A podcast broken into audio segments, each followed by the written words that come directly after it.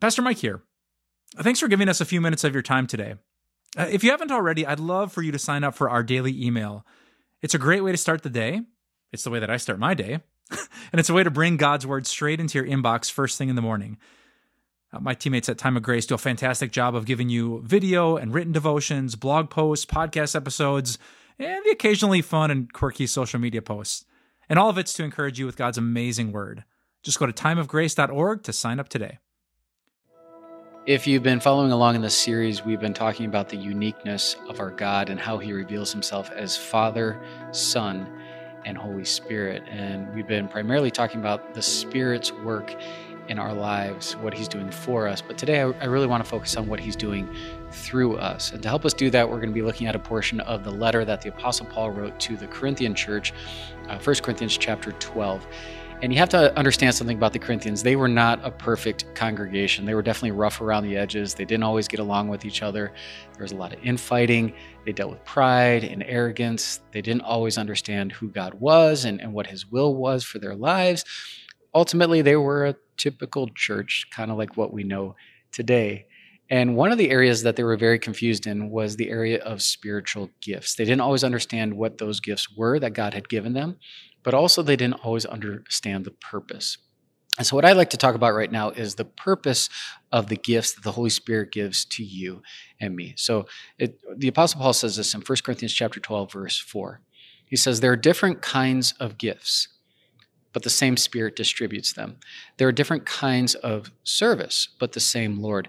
There are different kinds of working, but in all of them and in every one, it is the same God at work. Now, to each one, the manifestation of the Spirit is given for the common good. So the Corinthians had got it in their minds that there were better spiritual gifts than others. And if you had the better ones, then that mean, meant you were better than everyone else. Whereas Paul clarifies and says there's no such thing as better or worse, there's just different. I have different gifts and abilities than you have. You have different gifts and abilities than I have. They're just different. And think about it in, in the sense of a football team. Who's the most important player on the team? Most people would respond the quarterback. And though the quarterback is essential, he's not the only player, right? Who's going to score the touchdowns? You need the receivers and the running backs. Who's going to defend the, the quarterback so he can throw the ball? It's, it's the, the lineman who's going to score that that last second point, you know, the three points, it's it's going to be the kicker. And so every one of those players has different gifts and abilities, and they're all vital for the advancement and for the the t- team's success. In the same way, the different gifts that you and I have been given are, are essential for the success of the team we call the church. Now, where do all these different gifts come from? Paul says from the same Spirit, from the same Lord from the same God. So once again, he brings us back to the Trinity, Father, Son, and Holy Spirit working together in tandem. And so, what makes all these different gifts that, that God gives us special? It's not the gifts in and of themselves, it's the giver. It's the fact that God the Holy Spirit gifted them to us for what purpose? Not so that we can make a name for ourselves, not so that we can use them for our own selfish, selfish purposes and ambitions. It's so that we can use them for each other to bless one another and bring glory to God. And so, sticking uh, with the sports analogy, Christianity is not an individual sport. It's not like tennis or ping pong or golf. It is a team sport. We need each other. I need you, and you need me. And that's why watching a video like this one or watching church online, though good, is not enough. Because if, if you're primarily staying at home to be spiritually fed, then you're missing out on the gifts of all your fellow Christians and they're missing out on your gifts. And that's why going to church every once in a while or showing up late or leaving early isn't enough because you're not able to pour into your fellow teammates and they're not able to pour into you.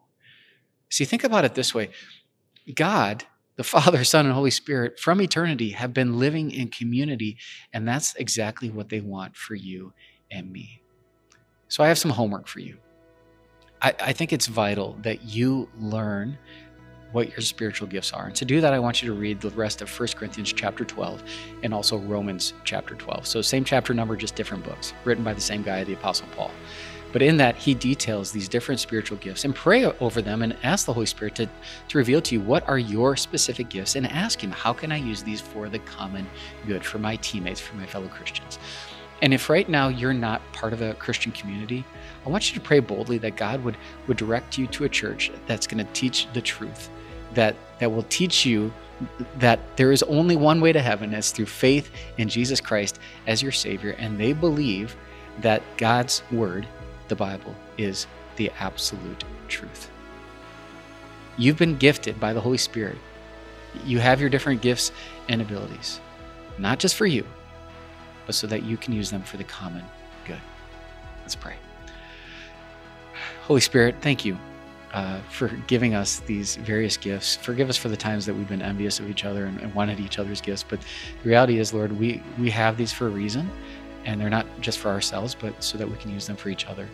So, God, help us uh, by your Spirit to be able to, to do that, recognize what they are, and, and be bold about uh, using them for the common good. And also, Lord, if, if there's some of us that aren't in community right now, help us to, to find that church that's going to lead us closer to you. It's in Jesus' name we pray. Amen.